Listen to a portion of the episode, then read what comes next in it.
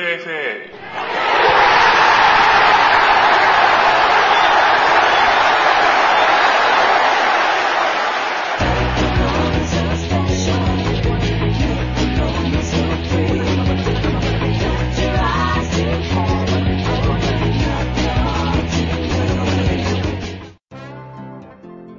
フットボールアゲインがお送りするポッドキャスト番組ラジオ FA どうも、えー今週も始まりましたチャンピオンズリーグヨーロッパリーグともにですね準々決勝以降のドローも決まりさあいよいよあとはですね決戦を待つばかりという感じになっております。またですね各国リーグも、えーいよいよ、えー瀬戸際というチームも出てき,、ま、来ておりますし優勝争いの方もですねだいぶ絞られてきたということで、まあ、残るシーズン、いよいよ緊迫と白熱の、えー試合が待っているなという感じになっております。まあ、今週のラジオ FA はですね、以前お届けした、えー企画の続きをやっていきたいなと思っております。以前、えー2000年代を代表する選手たちということでですね、バロンドールや、えー各種主要大会の成績別にですね、えー集計いたしまして、ベスト11みたいなものを選定いたしました。まあ、その結果をですね、えー今後、えーまあ、アーセさんと、まあ、おそらくお話ししてですね、企画検討するみたいな、そんな放送もお届けできるんじゃないかなと思っております。今回はですね、まあ、あの日本代表監の代表監督を考える企画みたいなものの材料になるかなと思いまして、えー90年代、2000年代を代表する監督という企画をお届けしていきたいなと思います。まあ、90年代、2000年代を代表する監督というところ、ことで、まあ、何を選べばいいかなというところで迷ったんですけども、まあ、今回はヨーロッパ中心ということで、まあ、チャンピオンズリーグ、そして、えーまあ、ここもあえてですね、三大リーグを取り上げるということで、ま、プレミアリーグ、セリエ A、そしてリーガエスパニョーラということで、まあ、ある程度活躍する監督は、ま、この3つのリーグに、ま、引き抜かれるんじゃないかというちょっとですね、ざっとした、えところにはなってしまうんですけども、まあ、この三大リーグを取り上げます。さらにはですね、ワールドカップ、そしてヨーロッパ選手権、そして最後に、南米選手権も加えてですね、それぞれ、加点をしていきました。ではですね、まずは、90年代のチャンピオンズリーグを、ちょっと見ていきたいなと思います。ちょっとですね、監督名を、主な監督名を見ていきますと、まあ、クライフ、そしてカペッロ、ファンハール、リッピー、フィッツヘルフェルト、パインケス、ファーガソンということでですね、まあ、そうそうたる面々が並んでおります。さらにですね、えー2000年代に入りますと、デルボスケ、アンチェロッティ、モーリーニョ、ベニーテス、ライカールト、グアルディオラということでですね、まあ新しい監督も出てきているという感じになっております。では、プレミアリーグはどうかと言いますと、まあ、さすがのですね、まあ、プレミアリーグ自体が92年、93年シーズンから始まっているということで、他の2つのリーグに比べてちょっと2年間少ない集計にはなっているんですけども、まあ、これはですね、えー、まあ、2000年代に入るまで、まあ、マンチェスター・ユナイテッドは優勝を譲ることがあっても2年連続で優勝を譲ることはないというジンクスが生きている。まさにその通りの結果となっております、まあ、その合間にですね、まあ、むしろ本当に合間にという形になってくるんですけども、まあ、優勝していたチームがまず94年95年シーズンのブラックバーンケニー・ダグリッシュ監督ですね。そして97年98年にまあ日本からイギリスに渡ったベンゲル監督初優勝とアーセナルということになっております。その後ですね、まあ、マンチェスター・ユナイテッドが、まあ、トレブルだったり、えー3連覇を、まあ、そして、えートレブルの続いてですね、3連覇を達成するという中で、2001年、2002年シーズンにアーセナルが久しぶりに優勝すると。まあ、そして翌年はユナイテッドが、え取り返すもののですね、その次の年をアーセナルが、えこれおそらく最優勝だったんじゃないかなと思うんですけども、え優勝すると。まあそしてその後はですね、まさに彼が、えイギリスに渡ってきたということでですね、まあ、チェルシー2連覇とえモーリーヌが、え旋風を巻き起こすわけとなっております。まあ、こういう形を見てみますと、まあ、本当にマンチェスター・ユナイテッドというものが中心となって、まあ、それに絡んでくるのが、まあ、ブラックバーンはちょっとこの年だけというところで、ちょっと一般化できない面はありますけども、まさにアーセナル、そしてチェルシーというところがですね、まあ、新興勢力として、えー、上がってきているものの、まあ、ここ直近の3年間もマンチェスター・ユナイテッドが優勝しているということでも、まさにこのファーガソンの手腕というものがですね、際立つ、まあ、そんなリーグになってんじゃないかなと思われます。続きまして、セリエ A を見ていきたいと思います。セリエ A はですね、まあ、まず、えー、目を引くのが、えー、さっきから受け継いだカペッロですね。カペッロがミランで3連覇を遂げると。まあ、その、まあ、まさに90年代はミラン一色という中にですね、えー、プレミアと似ていて、ミランの中に他のチームが割り込んでくるということで、まあ、その対抗馬はどこかと、言いますと、ユベントスですね。まあ、リッピ監督率いるユベントスがですね、えー、都合3年間優勝していると。まあ、あの10年間のうち、えー、3年をユベントス、えー、そして1年をラツィオ、それでそれ以外を全部ミランとことで、まあ、90年代この3チーム以外優勝していないと。あ、すいません。えー、と90年、91年にサンプドリアが、まあ、優勝しているんですけども、まあ、それ以外はですね、もうまさにそんな、えー、状況となっております。ではですね、2000年代に入ってはどうかと言いますと、まずカペット率いる、このローマですね、ローマが優勝。まあ、これは記憶に新しいですよね。えー、中田秀俊選手が、えー、大車輪の活躍を見せてですね、まあ、その優勝のピッチで、まあ、ファンから逃げるようにこう、ロッカールームに去っていったみたいな、そんなね、映像も記憶に新しいところですけども、そのローマの優勝から始まります。そして、やはり強いリッピー率いるユベントスですね。まあ、あの、示談を放出した後も、ネドベドといったですね、まあ、質実合計のチーム作りをしてですね、えー、ネドベド・テュラム、えー、ブッフォンというところを引き抜いたリッピが、えー、2連覇を遂げると。まあ、その合間に入ってくるのが、えー、90年代はまさに最強チームであったミランなんですけども、まあ、2000年代は一度しか優勝していないということでアンチェロッティ率いるミランが優勝しております。その翌年はですね、もうまさに憎たらしいほどの強さで、えー、リッピからバトンを継いだカペットがですね、えー、エメルソン、そしてビエラという最強の中盤を、え、構成してですね、まあ、優勝したわけですけども、まあ、岸くもカルチョスキャンダルでそれを剥奪されてしまうという形となっております。まあ、翌年もですね、まあ、そういった意味でカペッロイベントスなわけですが、え繰り上げでインテルの優勝と、まあ、都合これから4連覇という形になっております。まあ、あの、まさに実力といいますか、えー、繰り上げでない形では、まあ、2連、3連覇という形になっておりますけども、えー、長年のラブコールの末、えー、監督を迎えたマンチーニがですね、3連覇を遂げると。まあ、その後ですね、モーリーヌが初参戦にして優勝を遂げたという、そんなセリエ A となっております。で続きまして、リーガ・エスパニョーラなんですけども、まさに90年代の初めはですね、ドリームチームの時代ということで、バルセロナの4連覇があります。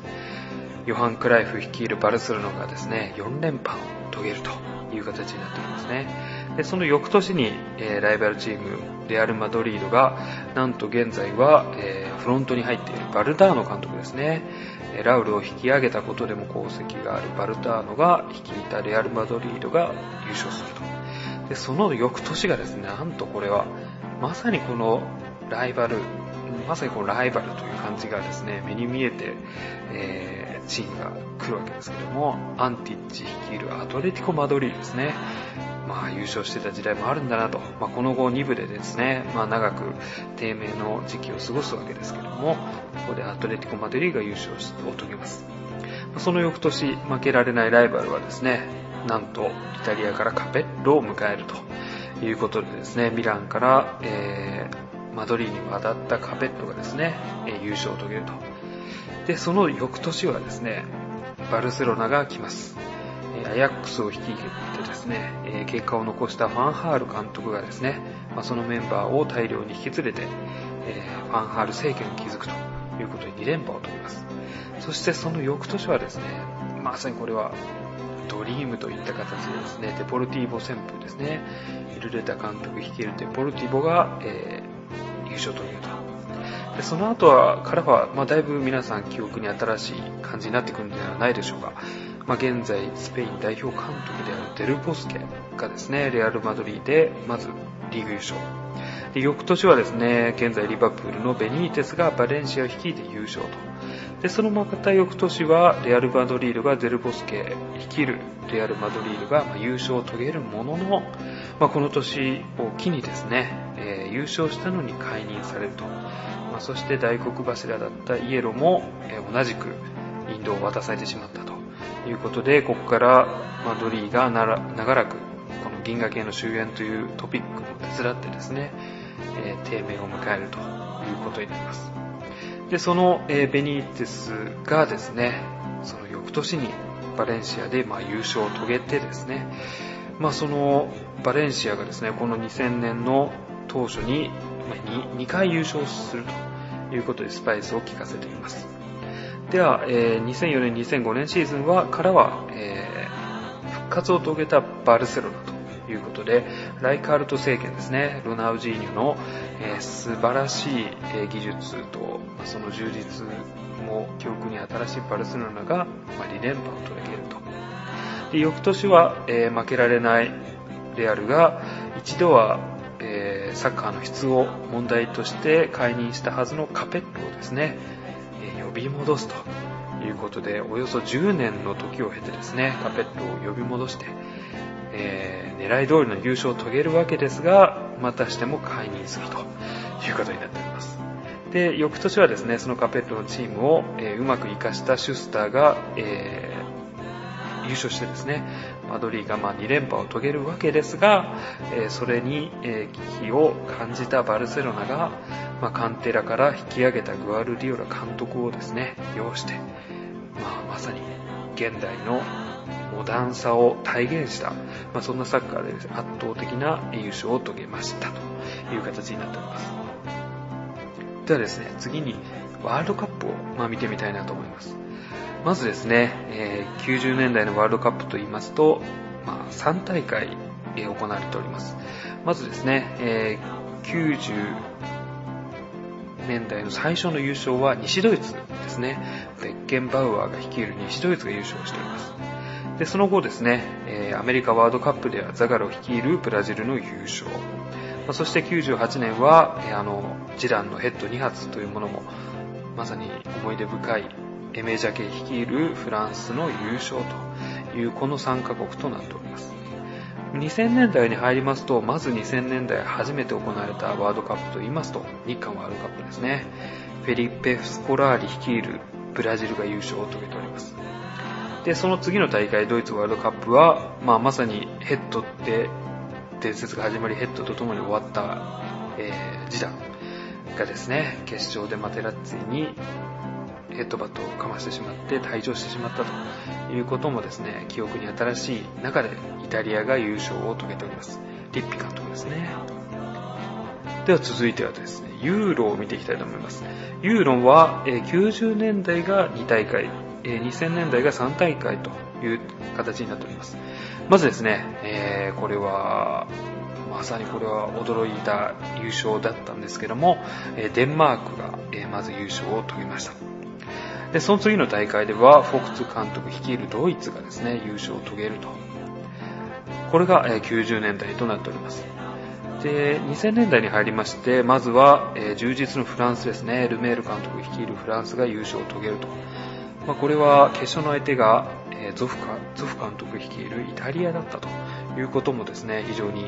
記憶に新しい。またですね、ポルトガルが躍進した大会でもありました。で、続くポルトガル大会ではですね、まさかまさかのギリシャの優勝。まあ、あの圧倒的なマンツーマンディフェンスっていうものはちょっとこれはすごいなという異質感満載でですね、まあ、面白い大会だったんですけども、オットー・レハーゲル監督率いるギリシャが優勝を遂げております。で、えー、現在、まあ、世界最強と、えー、言われるそのきっかけとなった、えー、大会が、え続くユーロですね、スペインの優勝と。アラゴネス監督はバルセロナのあのつなぐサッカーというものをうまく持ち込んでですね、スペインに、えー、タイトルをもたらしたという大会となりました。続きまして、えー、南米選手権を見ていきたいと思うんですけども、まあ、南米選手権はですね、まあ、やはり、えー、最初のうちは結構頻繁に開かれておりまして、えー、90年代入りますと、まずアルゼンチンの2連覇があります。えー、まあ、先日、えそのアルゼンチン代表監督も、まあ、務めていたですね、バシーレ監督がですね、まあ、2連覇を遂げると。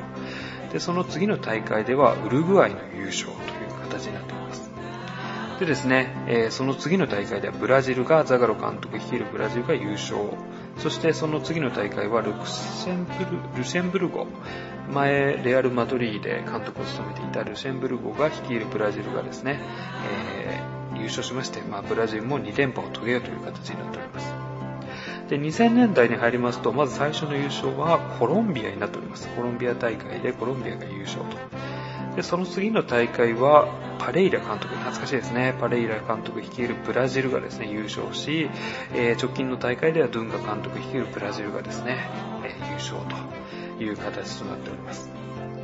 まあ、以上を、え見ていきますと、まあ、あの、まあ、こういった形ですと、えリーグが限られていたりとか、またちょっと準優勝というチームに対しても、えポイントをつけてないんで、まあ、その辺はですね、えちょっと、えばらつきがあると、そういう集計結果となっておりますけども、まあ、この90年代、2000年代を代表する監督は誰かということをですね、ベスト10形式で発表していきたいなと思います。まず10位がですね、6人の監督が同率になりました。まず、バルセロナ・アヤックスで一時代を率いて、現在、ド、バイエル・ミュンヘンの監督をしております、ファンハール監督ですね。そして、えー、リバプールで初参戦でチャンピオンズリーグを成し遂げたベニーテス。さらには、えー、バルセロナの復活の代名詞となったライカールト。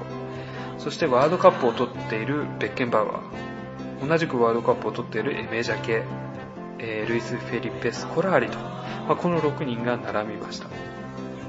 まあですね、ポイントの付け方によってもこれは賛否両論あると思うんですけども、まあ、今回ワールドカップはやはりこの難しいと。4年に一度、しかも、えー、優勝候補と言われる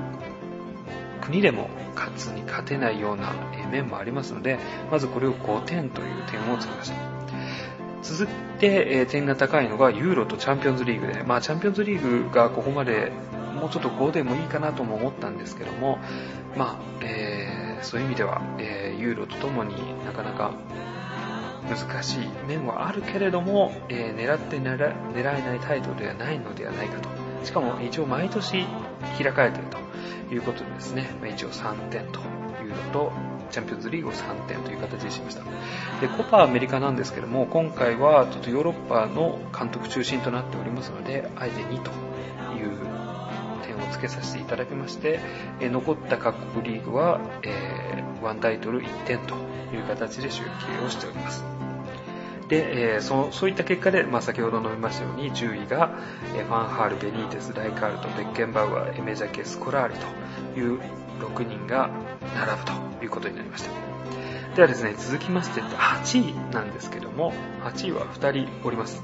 新旧の監督なんですけども、まず、ジョゼ・モウリーニョ、そしてオット・フィッツフェルトと、まあ、この2人が、え並びました。まあ、モーリーニョはですね、やはりこの若手の監督の中では、え際立つという形でですね、この6位に入ってまいりましたし、えフィッツフェルトも、さすがの、えー、監督人生ですね。まあ、現在はスイス監督を務めておりますけども、まあ、そういった形でこの2人が入ってまいりました。まあ、ここからはですね、えー、このランキングに入ってくる上で、まチャンピオンズリーグ優勝がま欠かせないという形になってまいります。で続きまして第6位なんですけども、ここもま新旧の監督が並びました。まずはですね、ドリームチームを率いて、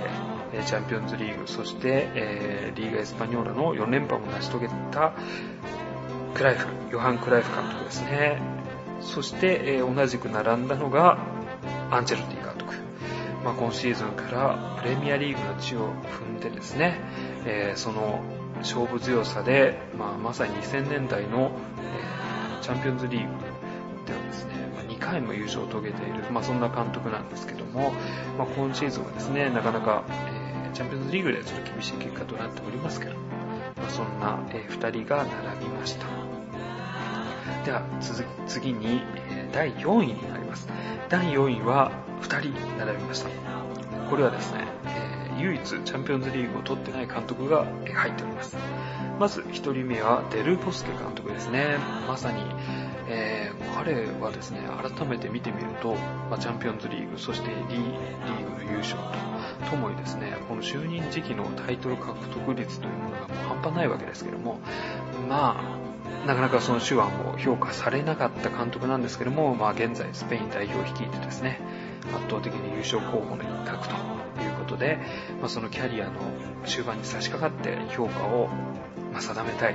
ところにいる監督なんじゃないかなと思います。で、同率で、えー、第4位に輝いたのがザガロ監督ですね。えー、まあ、ワールドカップ優勝と、そしてコパアメリカ優勝と、まあ、この 2タイトルだけでまあこの座に輝いたわけですけども、やはり、えーキャリアとともにですね、その人格者としての位置づけというところも非常に大きい監督じゃないかなと思います。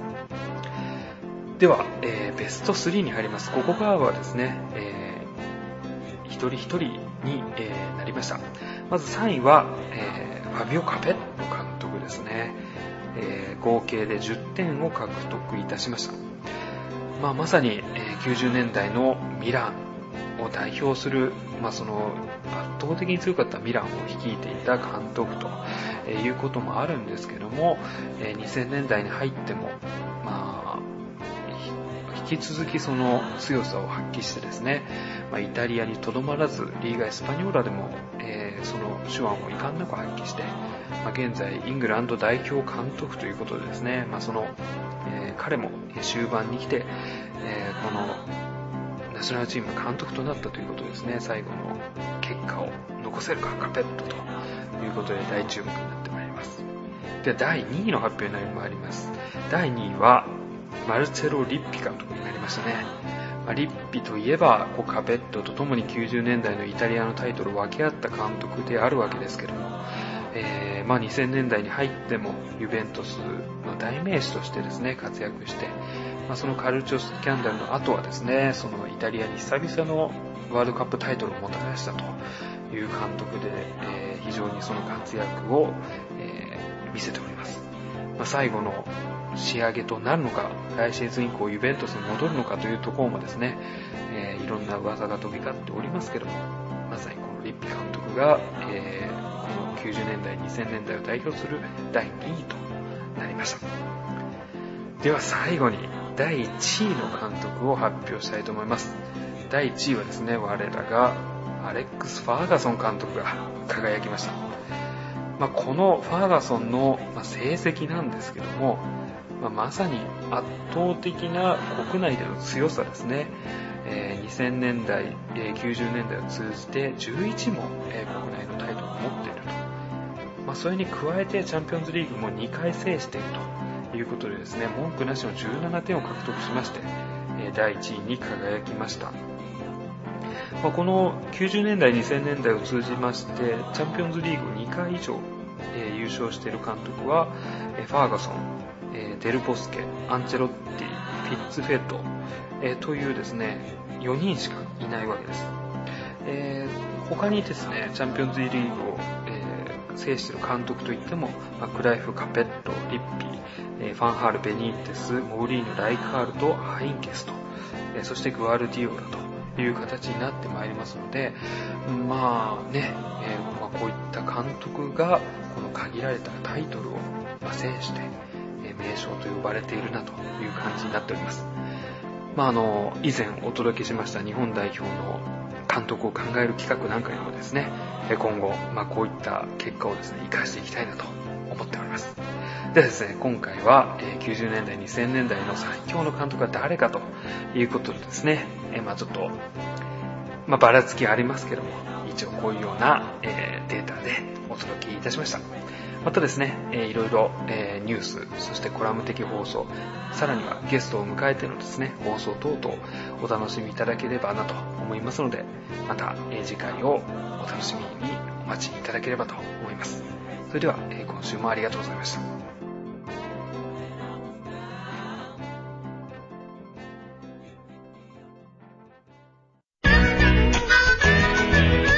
ラジオ FA はフットボールアゲインがお送りしました。